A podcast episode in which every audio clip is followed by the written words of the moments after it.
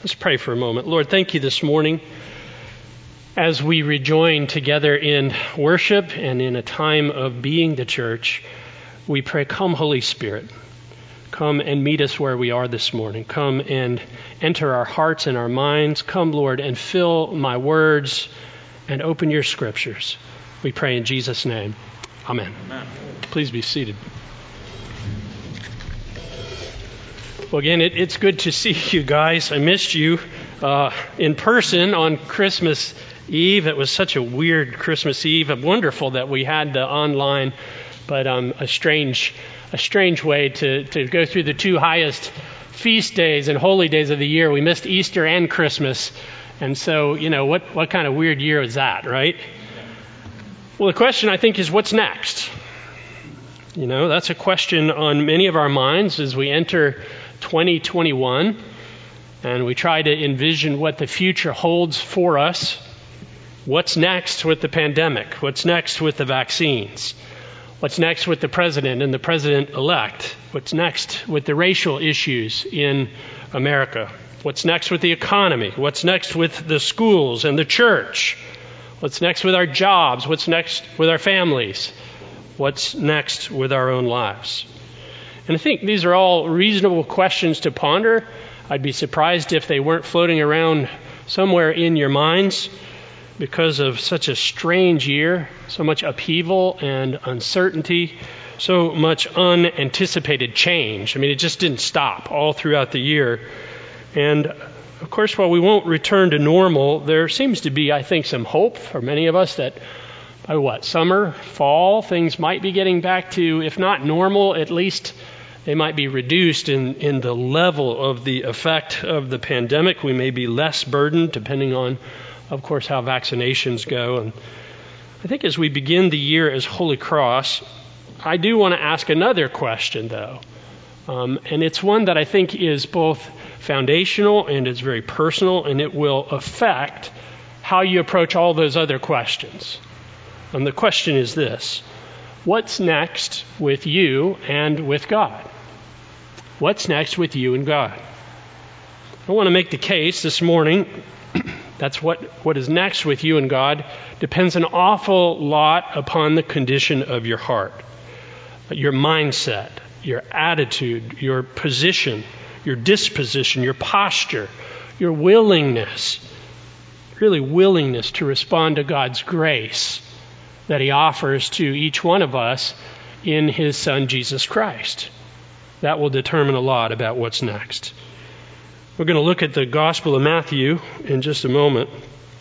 And what I think we'll see, particularly in the, the well known story of the Magi, the wise men from the East, is that there are three heart conditions on display. Three dispositions, if you will, conditions of the heart.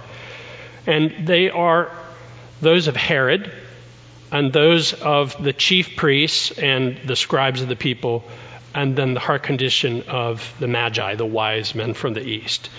And I want to just call them three different things. I want to call them the hostile. Everybody say hostile. hostile. The hardened, say hardened. hardened. And the hungry. So let's do that again. The hostile, the hardened, and the hungry. Those are three heart conditions that we can see in this story of the wise men who come to Herod hostile, hardened, and hungry. We'll start with King Herod. He's the hostile. And that's not very hard to see if you just take a cursory look at the story. His heart condition is on full display right out of the gates. The wise men show up in Jerusalem saying, Where is he who has been born king of the Jews? We saw his star when it rose, and we have come to worship him. And verse 3 says, When Herod the king heard this, he was troubled. Now that, that's kind of anticlimactic. I kind of wish the translator had put a little umph in the way they translated that because the word for he was troubled is a really strong word in Greek. It's, he was distressed. It actually means he was shaking. He was terrified. He was overwhelmed.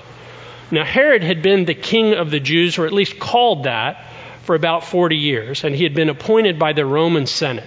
He was not legitimate as a king of the Jews because well, he wasn't from the royal line of David, he wasn't from the tribe of Judah, and he wasn't even Jewish. But he was merciless and he was a great administrator. And so the Romans put him in that place to really quell the people and to crush them under his thumb, and he did just that. And he is shaking. Can you just see him there? Imagine the scene as the wise men come in. They've made their way to the king. They found their way into Jerusalem. They're in his royal throne room. And he's sitting on his throne, and he hears there's another king of the Jews that's been born. He's greatly distressed. He's shaking in fear and paranoia and rage and anger. And the most logical thing to do, and what most people do when they're enraged, is they lash out. And that's what we see begin to unfold with Herod. He's hostile to Christ because he's feeling threatened. Think about a time in your own life when somebody caused you to feel threatened. It may have been in some kind of an exchange, probably in an argument, maybe your spouse or a friend, or something that happened in your career, your business, your neighborhood with your kids, and you have that fight or flight response. Well, he's in a fight response. He's hostile to Jesus. He's angry because Christ is threatening his kingship. And he wants to lash out, and he wants to attack, and he wants to destroy Jesus.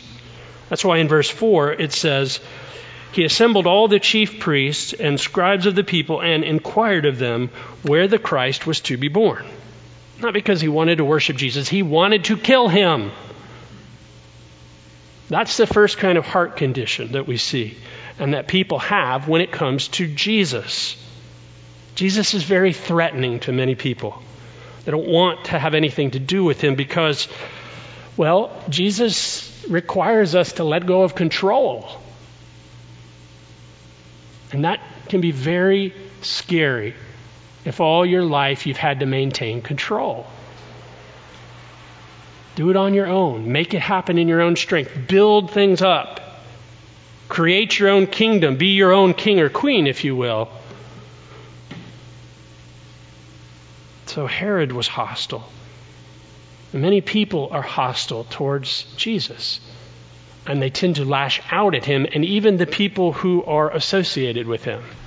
I remember when I came to Christ and I was visiting my stepfather, and I shared with him about my fairly new faith. He was incredibly hostile toward me. He was incredibly arrogant toward God. He was shocked and his very words were Have you checked your brain at the door? How can you follow that crutch? And by that crutch, he meant Jesus. But that's at the heart of sin.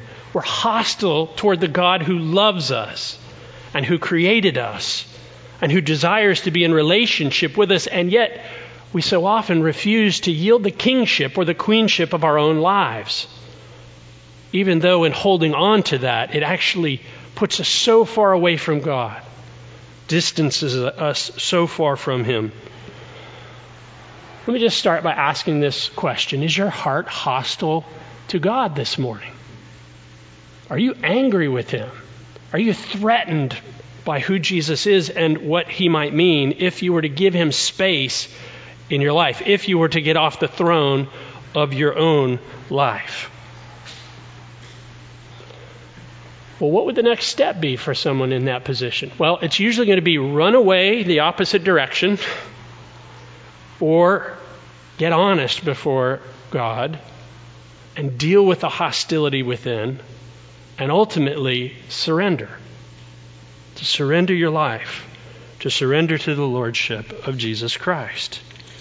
There's a story that I heard about the great British Admiral Lord Nelson. Uh, he was a brilliant naval warrior, admiral, but he was also incredibly kind and gracious to those whom he defeated. And in those days, in the age of wooden ships, they often would defeat their foe and then get, take them on board their ship before it sunk. And he was known to do that very thing. Well, there was this one time when one of the officers on a ship that he had defeated was allowed on board deck, and he came striding toward Admiral Nelson in a very posturing way, with his hand outstretched. A lot of pride in this man. And Lord Nelson just kept his hand down. And then he said these words to him He said, Your sword first, sir, and then your hand. And what he meant was, You gotta surrender before we can be friends. And it works that way with Christ, too. We have to yield to his lordship before we'll ever experience the closeness and the intimacy that he offers us and that he wants to give us. He becomes Lord before he becomes an older brother and a friend. Well, the next heart condition is the hardened heart. Everybody say hardened. And we see that in the chief priests and these scribes, right? The scribes of the people. So Herod calls these guys in to himself and he asks them where Christ is to be born, and they knew. They were absolutely clear. They were positive and they gave him the answer. Verse 5 says, They told him in Bethlehem of Judea, for so it is written by the prophet, And you, O Bethlehem, in the land of Judah, are no means least among the rulers of Judah. For from you shall come a ruler who shall shepherd my people Israel. They knew exactly. They knew the story. They knew the Bible. But they weren't interested that the Messiah had actually come. And they did nothing they did nothing. What they knew of God did not translate into any kind of obedience, into any kind of action. They basically were ho hum about the whole thing. And that's the great danger of religion. You can get very comfortable in religion, and your heart can grow very hard to Jesus. There's no fire in them, their hearts aren't stirred by faith or hope or by love there's nothing larger than themselves and the little box of religion that they had created. As long as they followed the rules, everything was okay. And then Messiah shows up and they're like, whoa, want nothing to do with him. I think there's a warning for us here, particularly if you've been in the church a long time or you've grown up in the church hearing the stories, knowing the Bible, or at least some of it along the way. You've walked with Christ for a season of life, maybe a long season. The danger is that your heart can get hardened along the way. You get comfortable and numb and you go to sleep. Think about the warning Jesus gives to the church of Sardis in Revelation 3. He says these words I know your deeds. You have a reputation for being alive, but you're dead. Wake up. Strengthen what remains and is about to die, for I have found your deeds unfinished in the sight of my God. Remember, therefore, what you have received and heard. Remember the words. Remember what you've been given. Hold it fast and repent, says Jesus. And a lot of people start out strong with Christ, but then because of heartache, disappointment, carelessness, their hearts become hard along the way. You lose, well, you lose your fire. You lose your first love.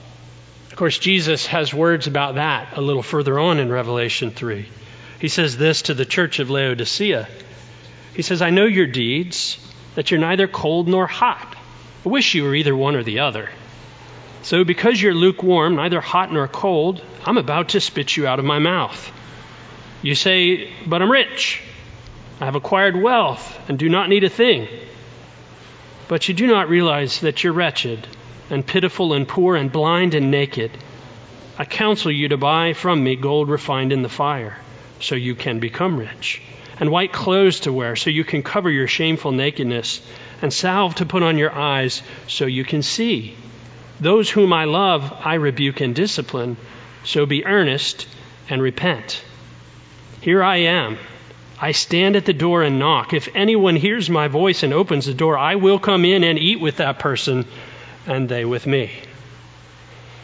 Let me ask you at the end of a really hard, long year, are there any places where your heart's gotten hardened?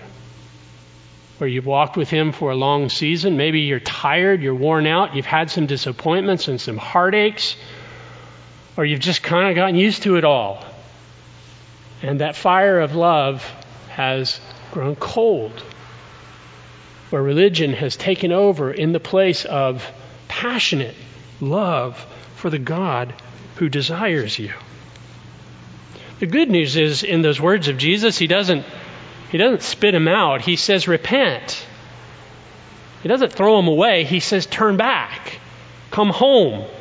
My, my wife uh, has been reminding me recently shimmy your little old butt on up next to Jesus, which is just a colloquial way of saying, you know, ask for salve for your eyes so that you can see again. Ask for white clothes, right? Cleanness again. Do whatever it takes so that your hard heart might become softened again. And, and I can tell you, just personally, having kind of walked through, I mean, it's a hard year. Like, I allowed my heart to get kind of hard along the way. I mean, I still showed up at church probably as often as anybody. And I still read my Bible and I still said my prayers and I still did the things, but you know, there's it's easy to get hardened when there's these long seasons of difficulty and pain if you're not very careful. And I noticed that going on in my own life, in my own heart the passion, the desire, the fire, the love for others, in a year when it's so inward turned, so isolated, so cut off from one another, how easy it is to get focused on oneself and to start filling up on other things that promise to fill us but never do. Too much food, too much Netflix binging, maybe too much drinking. You know the things. Too much work. And our hearts start to grow hard along the way. I heard the Lord say to me, Repent, turn back, come home, come near. I've called you, you're mine. I love you. I'll be with you. Whatever you walk through, I'm here.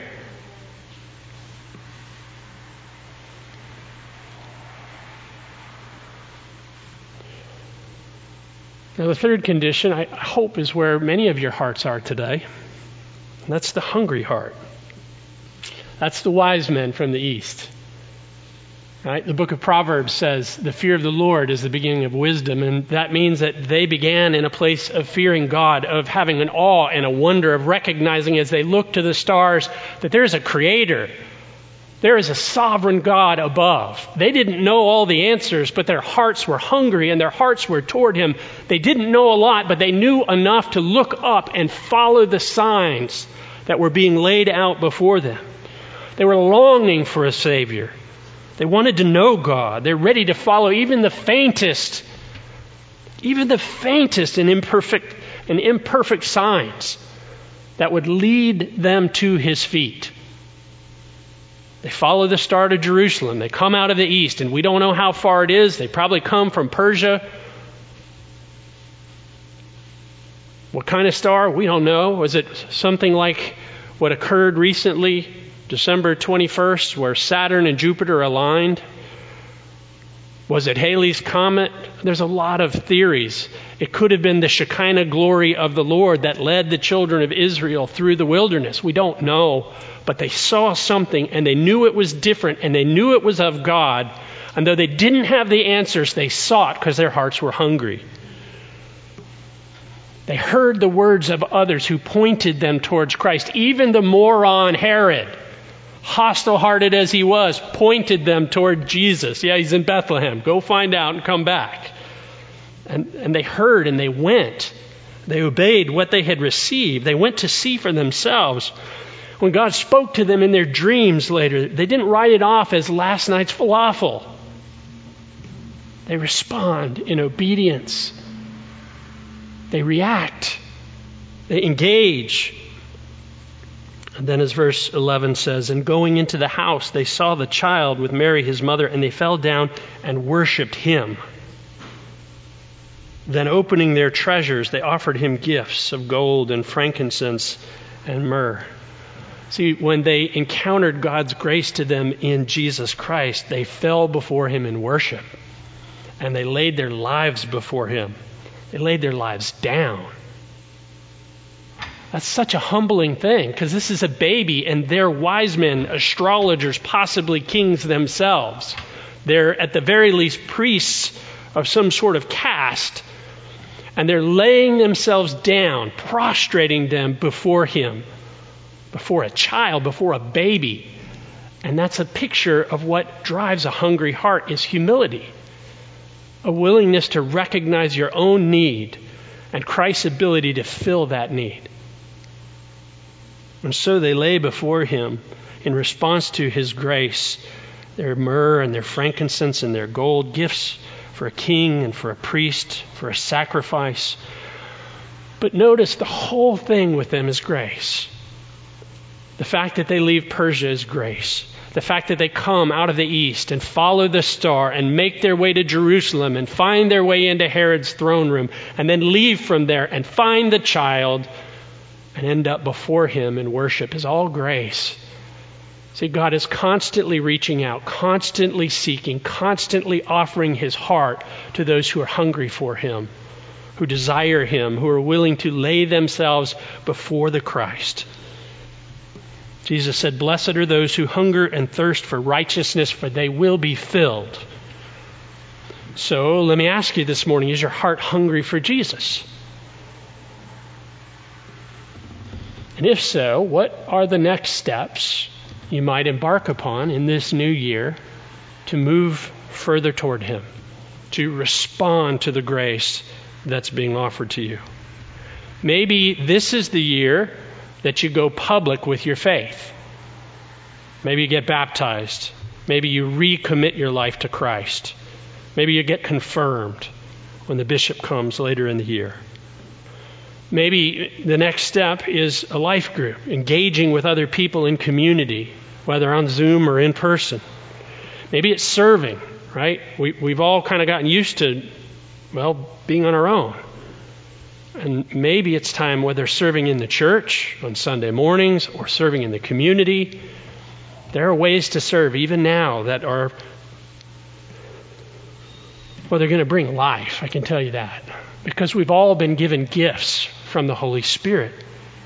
And those gifts are meant to be used in serving one another, in serving the church, and serving the lost. And I think without serving, our hearts become hardened often. They become stunted at the very least, and our growth is impeded and stagnated because we're created to serve. That might be a next step for you. Maybe this is the year you finally read the book for yourself. The Bible, that is. Right? Cover to cover. See what it says. You've heard what other people say. You've heard what I say. Maybe you need to go find out for yourself and try it out. I remember the first time I did it, it was daunting. I had a plan. So if you're going to do it, get a plan. It's, it's often hard to just start at Genesis and work your way through to, um, to the end of Revelation. And I remember slogging through some places. There's some, there's some lists of names that'll just lock you up if you're not careful. right? Yeah. But I remember somewhere I was in the prophets. So I was pretty far in at that point. And I suddenly had all kinds of wisdom and revelation. Like I had wisdom about things. I saw things. I understood things about God. And I had spiritual insight to offer to other people. I had wisdom in my job as I was working in the computer industry that I didn't have. You see, there was this buildup that was going on as I was pouring in and taking on and eating of God's Word and letting it light up my life. That might be you this year. That might be the next steps in your growth because your heart's hungry. Maybe it's time to go deep in prayer. Part of the way God invited me to let my heart be broken again and to get out of hardness was to start fasting and praying. Maybe you've never done that. Maybe this is the year you try. Start slowly. I can help you out with it if you've never done it. It's meant to be a normative part of the growing Christian life not as something we do to earn from God, but as a way to humble ourselves and be emptied that we might have more of the Spirit's presence in our life. And if you haven't seen God's power, if you haven't seen God's presence, perhaps it's time to humble yourself that He might lift you up. Humble yourself in the sight of the Lord. And He lifts, He lifts the humble. He pours into the humble. He rewards those who seek Him. And so, growing in fasting, growing in prayer. E.M. Bounds once said, Only God can move mountains, but faith and prayer move God. You know that you move God's heart when you pray, when you spend time with Him, when you devote yourself and your schedule to Him as the first place, not as the leftover. But building life around the Lord, again, Catherine and I have, have started using a daily prayer app. And it's great because there are four cycles of prayer. We don't do them all every day. We generally do morning prayer and we generally do evening prayer and sometimes somewhere in between. But, but it gives us a structure and a time together that is both meaningful and, you know, manageable. What steps are you taking to let your prayer life go deeper? What are the steps for your hungry heart that He's calling you to? And if your heart's hard, what steps is He asking of you? You might need to forgive. You might need to let Him into some pain. You might need to let go of bitterness. If your heart is hostile, of course, He still calls, He still waits, and He'll wait you out. But don't wait too long. Let's pray.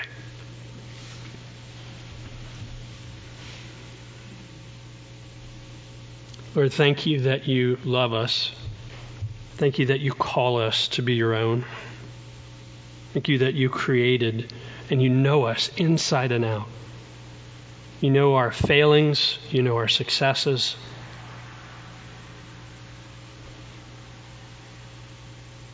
You know the places in our hearts where we're simply fearful children, posturing to prove to the world around us that we're okay. Would you break through that in this year, Lord? Take us deeper. Save us. Make us new. Encourage us, Lord. Make us strong in Jesus that we might serve you and love you and worship you with all of our hearts, loving God and our neighbors as ourselves. For Jesus' sake, and in his name we pray. Amen.